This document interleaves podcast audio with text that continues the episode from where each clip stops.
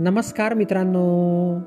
मित्रांनो मी मंगेश कुमार अंबिलवादे तुम्हा सर्वांचं वाचनकट्ट्यामध्ये मनपूर्वक हार्दिक स्वागत करतो. मित्रांनो आज आपण गोष्ट क्रमांक पाचशे बहात्तर ऐकणार आहोत. आजच्या आपल्या गोष्टीचे नाव आहे मन वळवणे श्रेष्ठ.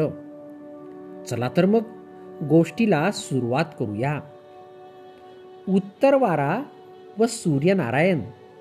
यांची अधिक श्रेष्ठ व शक्तिमान कोण? याबद्दल एकदा खूप हमरी तुमरी झाली. शेवटी ते सिद्ध करण्याचा एक मार्ग त्यांनी निश्चित केला.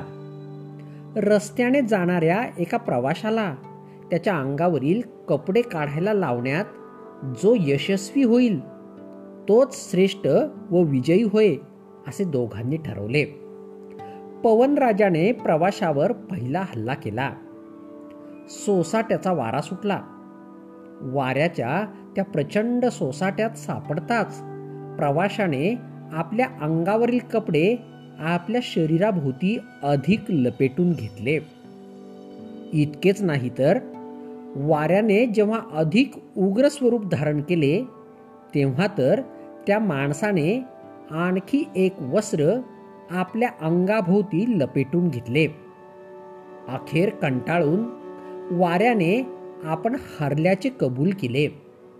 व त्या प्रवाशाला सूर्यनारायण कसे काय वागवतील या उत्सुकतेने वायुराज गंमत पाहू लागले.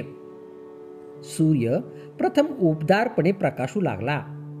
तसा प्रवासी शांत झाला. त्याने बाहेरचे लपेटलेले वस्त्र बाजूला सारले. हळूहळू आपली प्रखरता वाढवीत. सूर्य तेजाने तळपू लागला. अखेर उष्णता असह्य होत चालली होती. तसतशी आपल्या अंगावरील सारी वसरे त्या प्रवाशाने एकामागून एक काढून टाकली. यानंतरही उष्णता आणखी असह्य झाल्यावर तो प्रवासी जवळच्या नदीत आंघोळ करण्यासाठी उतरला. गोष्टीचे तात्पर्य बळजबरीपेक्षा कुशलतेने दुसऱ्याचे मन वळवणे हेच जगात अधिक यशकारक असते. हेच खरे झोटिंगांपेक्षा प्रेमदेवताच जगाचा अधिक लवकर विकास करू शकते. मित्रांनो गोष्ट या ठिकाणी संपली. तुम्हाला गोष्ट आवडली असेल तर तुमच्या परिचितांपर्यंत नक्कीच पोचवा चला तर मग उद्या पुन्हा भेटूया तुमच्या आवडत्या वाचनकट्ट्यात. तोपर्यंत बाय बाय.